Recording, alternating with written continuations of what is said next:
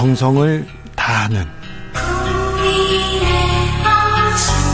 국민의 방송. KBS 주진우 라이브. 그냥 그렇다고요.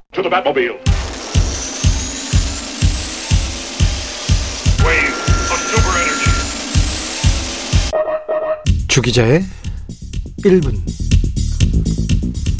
자극적 선동과 폐륜적 언행으로 무리를 일으켜온 가로세로 연구소 이준석 전 국민의힘 대표의 성상납 의혹도 여기에서 폭로됐습니다. 가세연의 김세희 대표가 국민의힘 전당대회 최고위원으로 출마하겠다고 했습니다. 아, 김 대표는 중앙일보와의 인터뷰에서 국민의힘이 진정으로 국민에게 힘을 주는 정당이 될 수 있도록 더러운 정치인들과 차별화된 모습을 보여주겠다. 출마의 변을 밝혔다고 합니다. 그는 전당대 출마로 더러운 인간들에게 경고를 날리겠다고 했습니다. 국민의힘의 더러운 정치인들이 누구지요? 누구를 지칭하는 건지, 네. 국민의힘에서는요, 가세연의 영향력이 막강하다고 합니다. 아, 국민의힘 대선 경선 과정에서 원희룡 후보가 가세연에 출연하기도 했었습니다. 가세연은 음, 아시겠지만 줄기차게 부정선거 주장해오고 있는데요. 선거에 나오는 것은 매우 좀 좋아하는 것 같습니다. 김 대표 지난 총선에서 국민의힘 전신인 미래통합당의 위성정당인 미래한국당 비례대표 공천을 신청하기도 했습니다.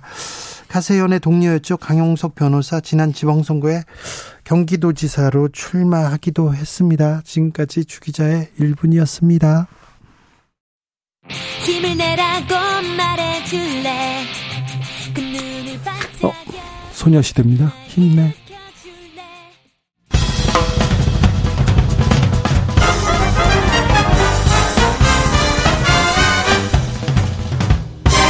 훅 인터뷰 모두를 위한 모두를 향한 모두의 궁금증 훅 인터뷰 어제 행안이 뜨거웠습니다. 아, 이임재 전 용산 경찰서장 그리고 서울 경찰청 112 상황실에서 자리를 비운 류미진 총경 증인으로 출석했는데요. 10월 29일 저녁 6시 34분부터 압사 위험 신호가 빗발치던 그때 현장에 있어야 될 분들은 뭘 했는지 책임자들은 도대체 뭘 했는지 네. 음, 알아내야 될 것 같습니다. 아, 요즘 이분한테 힘내 이렇게 응원하는 분들이 많습니다. 그래서 모셨습니다. 기본소득당 용해인 의원 만나봅니다. 어서 오십시오. 네, 안녕하세요. 용해인입니다. 어제 행안이 음, 전체 회의장 뜨거웠습니다. 뜨겁고도 무거웠는데요. 어, 의원님, 아, 어제 어떤 얘기 이렇게 나왔습니까? 네, 일단은 이제 이임재 전 용산서장 그리고 유미진 전 상황관리관이 이제 처음으로 이렇게 등장했던 순간이었기 때문에 이 두 사람에 대한 질문들이 이어졌고요. 예. 그 다음에는 이제 행정안전부 장관, 소방청 그리고 경찰청에 대한 현안 질의가 있었습니다. 그 류미진 전 상황관리관의 답변들 중에 굉장히 충격적인 게 하나 있었는데요. 네. 이 이날이 이제 상황관리관 당직이었는데 처음에 이제 오전에 업무를 시작할 때 교양을 하고 나서는 상황실에 한 번도 가지 않았다는 거예요. 그 사, 상황실을 책임져야 되는데 상황실을 안 가는 게 이게 말이 됩니까? 그러니까요. 너무 충격적인 소식이었습니다. 그러니까 상황실 업무는 상황실 직원들이 알아서 돌아가고 상황관리관이라는 당직은 아마 형식적으로 당직 일지에 서명을 하는 당직으로 운영이 됐던 것 같아요. 그러니까 이게 근데 관행이라고 합니다. 관행이라고 하더라고요. 네. 그게, 그게 말이 되나요? 그러니까요. 근데 그 상황관리관 근무 수칙에 보면 아침 9시부터 오후 1시까지 그리고 저녁 6시부터 새벽 1시까지는 꼭 상황실에서 근무해야 된다라고 이제 수칙에 적혀 있는데 이 수칙이 사실은 수칙이 아니게 작동이 됐던 거죠. 그러니까 서울청에서는 모두가 다 주말 당직을 이렇게 서고 있었던 거고 사실상 어 실제로 상황을 관리하는 사람보다는 그 상황실의 당직 그 서류에 서명을 할 총경급의 인사가 필요해서 그렇게 배치를 했던 것 아니냐라는 의구심까지 드는 상황입니다. 류미진 총경 휴대전화를 잃어버렸다고 합니까? 뭐, 네, 그런 말이 있는 것 같습니다. 네. 네. 어, 특수본에 제출하지 않았다고 합니다. 잃어버렸다고. 참, 이걸 어떻게 봐야 될지. 아마 자. 이게 관행이라고 하는 걸 보니까요. 본인이 되게 운이 나빠서 그 상황에 걸렸다라고 생각하고 있을 것 같습니다. 네. 자, 이임재 전 용산경찰서장. 아니, 현장에 서 그런 참사가 벌어지고 있는데 밥 먹고요, 뒷짐지고, 그 왜 안 갔답니까? 11시나 되어서야 상황을 알았다는 거예요. 그 전에 보고 안 받았답니까? 보고를 못 받았답니다. 보고를 못 받았다고요? 네, 그러니까 이게 말이 되나요고요? 말이 안 되죠. 예? 9시 좀 넘어서 그 112 상황팀장한테 전화를 해서 상황을 파악을 했는데, 그러니까 그 집회 관리가 끝나고 난 시점에 전화를 해서 상황을 파악을 했는데, 뭐 별 큰 일이 없다라고 해서 식사를 하고, 그리고 11시가 될 때까지 차를 타고 이동하면서 그 상황에 대해서 제대로 보고받은 적이 없다. 라고 이야기를 했습니다. 그러, 그러니까 뒷짐을 지고 나타났겠죠. 네. 그러니까 그랬을 텐데. 근데 그게 말이 됩니까? 10시 아, 10시 넘은 시간 뉴스 속보 시작됐고요. KBS에서는 뉴스 속보 그, 그 사고 대응을 하기 시작했어요. 생방송을 하기 시작했는데 11시까지도 보고를 못 받았다니 이걸 믿어야 됩니까? 네, 그래서 11시 5분에 이제 그 파출소에 도착을 해서 11시 10분에 상황 파악을 위해 그 이태원 파출소 옥상 위에 올라갔다라고 어제 진술을 했습니다. 그 전엔 아예 그냥 보고를 못 받았다고요? 네, 그런 상황인지 전혀 몰랐다는 아주 황당한 답변을 내놓았습니다. 이거 거짓말 아닙니까 혹시 지금 상황을 모면하려고? 네, 이게 아마 이제 법적 책임을 묻는 과정들이 남아 있기 때문에 이 서울청과 이제 기동대 관련된 여러 가지 진실 공방도 있었는데요. 이 책임을 모면하기 위한 어떤 진술 중에 하나가 아닐까라는 의심도 드는 상황입니다. 도저히 이해할 수가 있, 없습니다. 경찰들 그리고 정보하는 분들 다 이거 하는 게 업인데요, 일인데 이걸 안 했다고요? 그리고 현장에 이미 이제 직원들이 나가 있는 상황이었는데도 서장에게 이 정도 상황이 보고가 되지 않았다라는 것은 어느 국민이 이런 해명을 들으면 납득할 수 있을까? 사망 사고가 분명히 있는데 네, 생각이 드는 지점이죠. 그죠? 네. 아직도 정신을 못 차린 거 아닌가 이런 생각도 드- 어제 행안위 현장에서 어떤 생각 들던가요?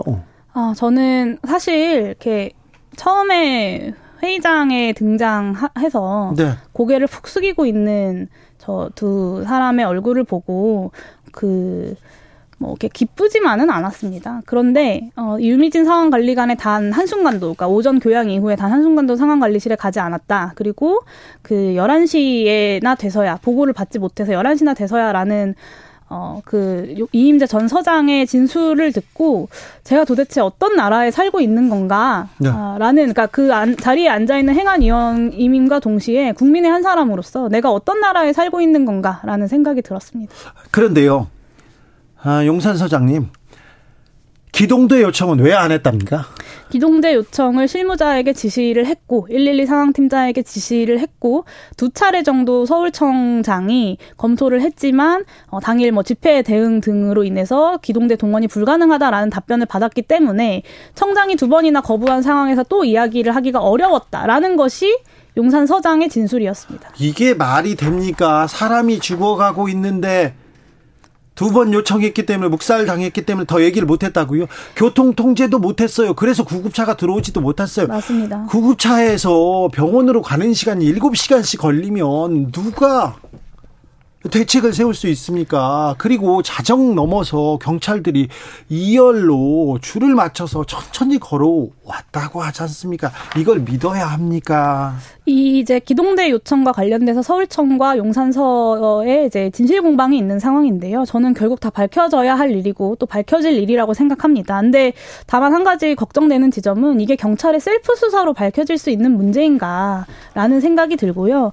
정보를 투명하게 공개해야 됩니다. 참사 당일 무슨 문제가 있었는지 어떻게 대응했는지 정보는 잘 주고 있습니까? 전혀 주지 않고 있습니다. 요즘에 이태원 참사 관련돼서 새로운 사실들 잘 보도 안 나오지요. 그게 다 정보를 주지 않고 있어서고요. 어, 용산, 그러니까 경찰뿐만 아니라 소방청, 용산구청, 행정안전부까지 이제 수사를 시작했다. 입건이 되었다. 수사에 대한 내용이다라는 이유로 그래서 줄 수 없다. 네, 정보를 거의 제대로 하나도 공개하지 않고 있습니다. 김미경 님께서 상식이 안 통하는 나라 이런 나라에서요. 이런 나라에서 아이들이 살아야 한다니 무섭고 슬퍼요 얘기합니다. 용산구청은 어떻게 나가고 있습니까? 용산구청 장 관련돼서 이제 어제 행안위 회의에서 다른 국민의힘 의원님의 질문 중에 굉장히 충격적인 이야기가 있었는데요. 얼마 전에 이제 국민의힘 내에 이태원 참사 대응을 위한 TF에서 용산구청을 찾아가서 그 박희영 용산구청장에게 상황 보고를 받았다는 기사를 제가 확인을 했습니다. 그래요? 근데 이제 사실 용산구청장이 상, 상황, 상황을 보고할 위치에 있지 않고 저는 빠르게 출당 제명과 사퇴해야 사퇴해야 되는 입장에 있다고 생각하는데 어쨌든 보고 를 받으셨다고 합니다. 그런데 어, 그 자리에서 용산구청장이 경찰에서 뭐 다 자체적으로 할 줄 알아서 그 전에도 특별히 없어서 용산구청에서 따로 신경을 안 썼다라고 국민의힘 의원들에게 보고를 했다는 겁니다. 저는 이 해명도 납득이 가지 않는 게요. 용산구에서 헬로윈 축제라는 것은 1년의 가장 큰 축제 중의 하나일 겁니다. 이미 2만, 어, 10만 명 이상의 사람들이 모일 거라는 걸 다 예측하고 있었으면서도 경찰이 다 할 거라고 생각해서 아무것도 하지 않았다? 이걸 지금 보고라고 하고 앉아 있는 건지 해명이라고 하고 앉아 있는 건지 너무 분노스러운 대목이었습니다. 용산구청이 용산 경찰서가 서울청 119 상황실이 어느 한 곳에서라도 좀 책임감을 가지고 역할을 좀 했으면 이런 참사는 분명 막을 수 있었는데 하는 생각 계속 듭니다. 자, 이상민 행안부 장관은 무슨 얘기를 하던가요? 이상민 행정안전부 장관이 책임을 져야 한다라는 이야기가 어제도 이제 행정안전위원회에서 반복적으로 나왔는데요.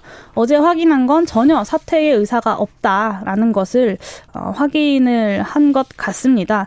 어, 소방청 이제 노동자들, 그러니까 소방 노동자들이 그 특수본에 고발을 한 것에 대해서도 본인이 어떤 책임을 통감하는 것이 아니라 그분들이 얼마나 마음이 안 좋으면 그랬을까 싶어서 본인의 마음이 너무 안 좋았다는 답변을 내놓더라고요. 그, 그렇게 발언합니까? 네, 이런 취지로 발언을 했습니다. 아, 그래요? 저는 어, 정말로 책임감이라는 걸 단 하나도 느끼지 않고 있구나. 아마 이분이 판사 출신이어서 정말로 본인에게는 법적인 책임이, 형사적 책임이 없기 때문에 나는 책임이 없다라고 생각하고 계시구나라는 생각이 들었습니다. 이상민 장관 법적 책임이 없습니까? 정무적, 행정적, 정치적, 도의적 책임은 없습니까? 당연히 있습니다. 뭐 일단 기본적으로 당일 컨트롤 타워가 제대로 작동했는가에 대한 의문을 좀 제가 계속 추적 중인데요. 이 행정안전부 그러니까 원래는 이제 초반에는 윤석열 대통령이 대통령실이 컨트롤 타워다라고 이야기를 했었는데 어그 다음 날 뭐 김대기 비서실장부터 시작해서 이상민 행정안전부 장관까지 말이 바뀌었습니다. 그래서 이상민 행정안전부 장관은 재난의 컨트롤 타워가 이제 행정안전부다 본인이다 이렇게 이야기를 하고 있는 상황인데요.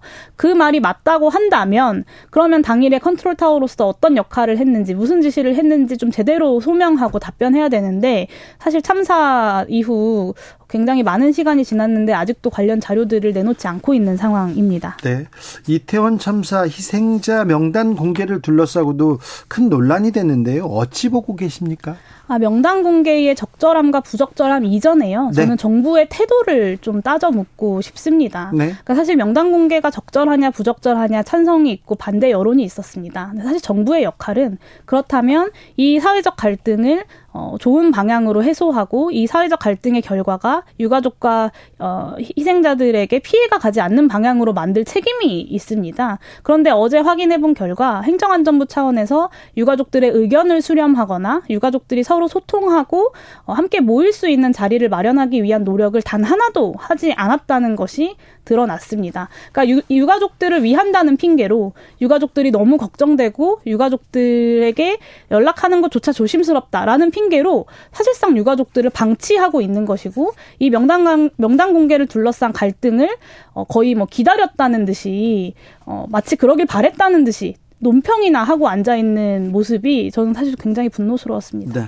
유가족들이 모이는 거를 뭐 바라지 않는다 이런 생각이 들, 들었나요? 강하게 들지요. 왜냐하면 어, 여러 참사 이후에 유가족들이 함께 모여서 이 참사 수습 과정에 참여할 수 있도록 의사를 반영해야 된다는 게 가장 최근에 이제 사회적 참사 특별조사위원회의 권고 사항으로도 나온 바가 있습니다. 네. 그런데 어, 행정안전부 장관이 참사 사회적 참사가 발생하고 지금 굉장히 많은 시간이 지났음에도 불구하고 가장 최근에 참조할 수 있는 텍스트인 사참위 권고 사항조차 읽어보지 않았다, 직접 본 적이 없다라는 답변을 어제 하기도 했었는데요. 정부에서 유가족들을 어떻게 사, 그 사고 수습에 함께 참여시키고 의견을 반영할지에 대한 고민조차 없는 네. 것으로 보입니다. 정승태님 법적 책임이 없다면 법이 잘못되었으니 법을 바꿔야 합니다. 이렇게 얘기합니다. 무한 책임을 지겠습니다 하면서 나만 책임을 안 지겠습니다. 이렇게 얘기하는 거 아닌가요? 이런 지적도 있습니다.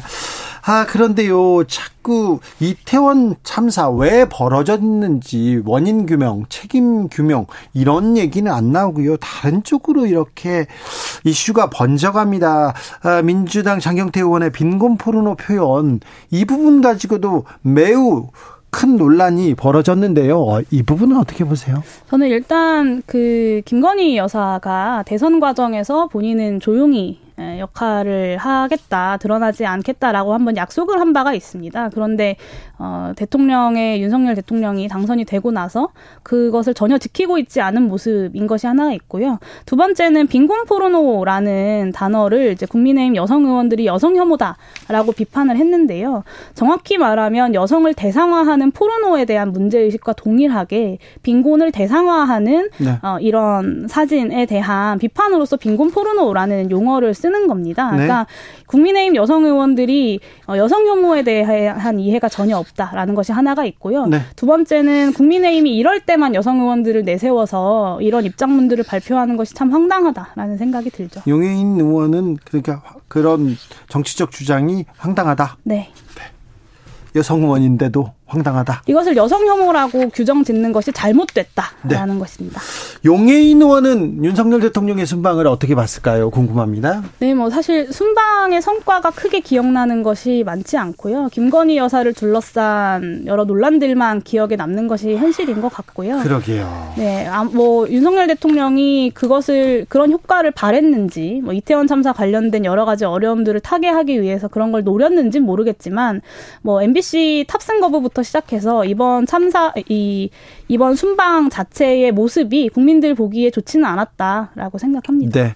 최병국 님께서 서울시장도 수사해야지요. 이렇게 물어봅니다. 서울시장은 어디 갔습니까? 이번 참사에서 안 보입니다. 이런 지적도 있습니다. 네, 이제 서울시가 도대체 이번 참사 이후에 어떻게 대응을 했는지를 살펴보는 것도 굉장히 중요한 과제입니다. 그런데 어, 여느 부처가 그렇듯 서울시도 전혀 자료 제출 요구에 응하지 않고 서울시 있는 안 줍니까? 상황입니다. 네, 자료 제출 요구에 전혀 응하지 않고 있는 상황이고요. 어, 사실 제가 의심하고 있는 것이 하나 있는데요. 네. 당일에 이제 120 다산 콜센터 이제 신고 녹취 내역을 살펴보면 어 계속해서 실종자 신고 접수에 대한 문의가 들어옵니다. 예. 근데 이 다산 콜센터 노동자들이 지침이 내려오지 않아서 뭐 112에 전화를 해보시거나 뭐 119에 전화를 해보세요라고 안내를 하다가 계속 전화가 들어오니까 서울시로 전화를 직접 하십니다. 네. 그랬는데 그 시점에도 아직도 지침이 없어서 이분들이 자체적으로 실종자 접수를 하기 시작하시거든요. 근데 그래서 최종적으로는 아침 6시, 7시가 되고 나서야 어, 실종자 접수를 안내하기 시작합니다. 그러니까 참사가 발생하고 7시간, 8시간 동안 실종자 접수에 대한 제대로 된 매뉴얼과 지침조차 없었던 걸로 봐서 당시에 참사 직후에 전 직원을 동원해서 대응하고 있다라고 보도자료를 냈던 서울시의 해명이 과연 사실인가라는 의문이 들, 들죠. 아, 그래요? 다산 콜센터가, 아, 전혀 대응을 못 했습니까? 다산 콜센터의 문제가 아니 아니라고 저는 생각합니다. 서울시 다산 콜센터가 서울시에 전화를 하기 시작한 시점은 언제로 보세요? 새벽 네 제가 정확하게 시간이 기억이 나진 않는데요. 한 새벽 4시경이었던 걸로 기억을 하고요. 네. 새벽 4시경이면 소방청장이 어그 이제 실종자 접수를 시작한다라고 서울시랑 협의를 마치고 네. 발표를 언론 브리핑을 했던 시점이랑 유사합니다. 네. 아무튼 서울시가 제 역할만 했어도 이번 참사 또 막을 수 있었어요. 맞습니다. 그런데 오세훈 서울시장 오늘 기사 난 거 보니까 본인의 책임에 대해서는 여전히 통감하지 못하고 있는 모습인 것 같았습니다. 아니 책임 통감한다고 말은 하던데요. 어, 그것은 마음의 책임 같은 것이죠. 그리고 자료를 안 줍니까? 진상 규명에도 나서지 않습니까? 네, 진상 규명에 나서지 않고 있고, 과연 이 참사를 막을 수 있었겠나, 이런 취지의 이야기도 하시는 것 같습니다. 책임 있는 자리에 있는 분들 이번 참사 가슴에 새기고 다시는 일어나지 않도록 참사가 왜 벌어졌는지 앞으로 뭘 막아야 되는지 진상 규명에 나서야 될 거 아닙니까? 왜 아무것도 안 하고 있습니다. 국민들은 답답합니다. 그래서 국정조사가 빠르게 진행되어야 된다라고 생각합니다. 그러니까 네. 국정조사를 시작하면 국회가 자료 제출을 요구할 수 있는 공식 권한을 갖게 됩니다. 네.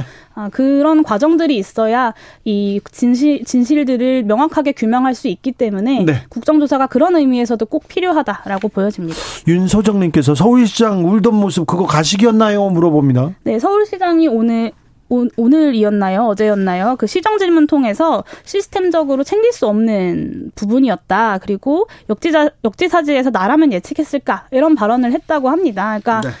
이 그때의 그 눈물이 정말 진심인지 정말로 본인의 책임이 얼마나 있다고 생각하는지 묻지 않을 수가 없죠. 빙천사님께서 용해인 의원님 응원합니다 이렇게 얘기했는데 아, 마지막으로 하나만 여쭤볼게요. 윤 대통령이 순방 마치고 들어오면서 이상민 장관한테 수고했다 이렇게 격려하던데 그 장면은 어떻게 보셨어요? 어, 다른 나라에 사시는 분인 것 같습니다. 이상민 장관에 대한 경질이 경질을 해야 된다라는 국민들이 굉장히 많은데 어, 그런 국민들의 목소리는 전혀 듣지 않고 어, 본인이 생각하는 이, 입장과 본인이 생각 본인의 생각만 여러, 여전히 고집하고 계시는 것 같습니다. 국무위원이니까 그래도 수고했다 그냥 이렇게 덕담할 수 있는 거 아닌가요? 어, 근데 국민들에게 다 공개되는 자리이고 대통령의 일거수일투족은 다 하나하나의 메시지이기 때문에 그렇게 볼 수 없죠. 여기까지 들을까요? 기본소득당 용혜인 의원과 함께 했습니다. 힘내주십시오. 네, 열심히 하겠습니다. 감사합니다. 정치 피로, 사건 사고로 인한 피로, 고달픈 일상에서 오는 피로. 오늘 시사하셨습니까? 경험해 보세요. 들은 날과 안 들은 날의 차이. 여러분의 피로를 날려줄 저녁 한 끼 시사. 추진우 라이브.